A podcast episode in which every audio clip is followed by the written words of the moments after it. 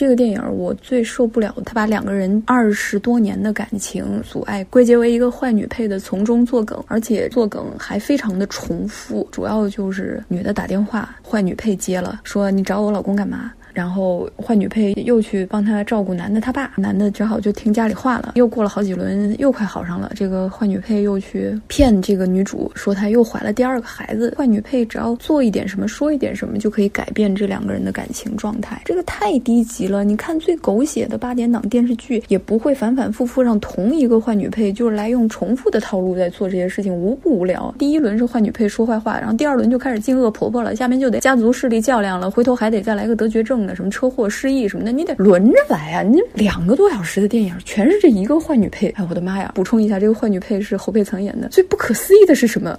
坏女配被写没了。她到大结局的时候交代了，这个女主的老公已经得了癌症死了。男主的老婆去哪儿了？没说。剧情就戛然而止在他最后一次破坏男女主的感情上，最后就没了。这才是毫无灵魂的为男女主的爱情充当道具。最后一算，哎，两个小时了，到我们这电影大结局的时候了。坏女配什么结果不用管了，太可怕了。这个可怕更深层次的在于我感情观和价值观上的可怕。那女主角她跟男主角不成功，完全是因为有另一个女性她的同性搞破坏。他认为这个世界上的男人都是同性之间相互争夺的一种资源，这个特别让我难受。无限的去放大同性之间的敌意，把爱情简单粗暴的理解为女人争夺男人的过程，我特别特别受不了。其实男女主更加单薄，才会需要一个坏女配在从中作梗。女主就是一个典型的青春疼痛文学女主，爱的深沉呢，哭哭啼啼啊。男的呢，其实根本就是一个渣男，非常自私的，就选了一个自己最省力气的路径啊。坏女配说日子又不想过了。他想，哎，我在北京还有一个女的，我去找她吧。等到这个坏女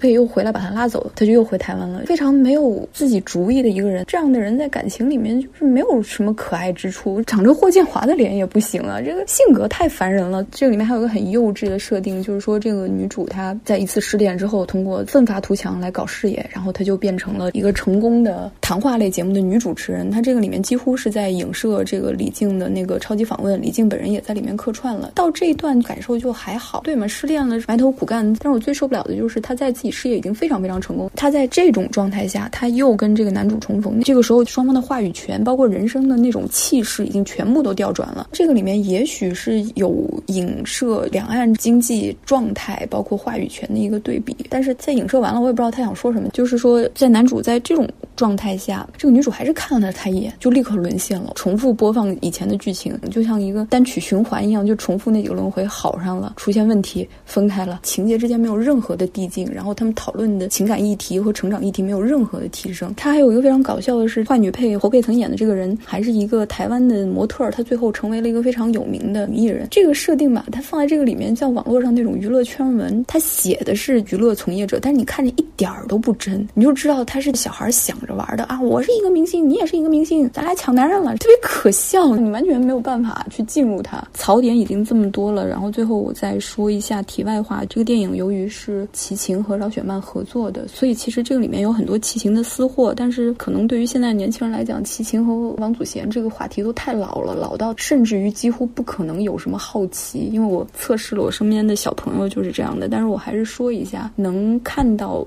其实大约在冬季是齐秦跟王祖贤在远距离恋爱的时候写的一首歌。他这个电影里面也说了什么，齐秦如果给你打电话，王祖贤会不会有意见什么的？其实就是暗暗的。在 Q 早已经退圈的王祖贤，实际上齐秦和王祖贤感情出现的第一段阻碍是来自于远距离恋爱的分手，包括当时林建岳的介入，以及王祖贤自己可能也引发了一些争议。后来这段感情还没有一个结果，其实是齐秦当时爆出了私生子事件，所以我就想到男主求婚说你愿意成为孩子的妈妈吗？然后我就觉得这是一种很微妙的投射。如果我们把这个故事也看作是里面夹带了齐秦的私货的话，至少他完全忽略掉了林建岳。这一段，在他这个影射自己的故事里面，这个女主就是一个无可挑剔的痴情女子，也是能看出来中年男人的回顾往昔。她可能还是有一些惋惜，但是很庸俗的视角就是齐秦已经跟别人结婚生孩子，很年轻的一位太太，然后他还来很大方的回顾这段感情。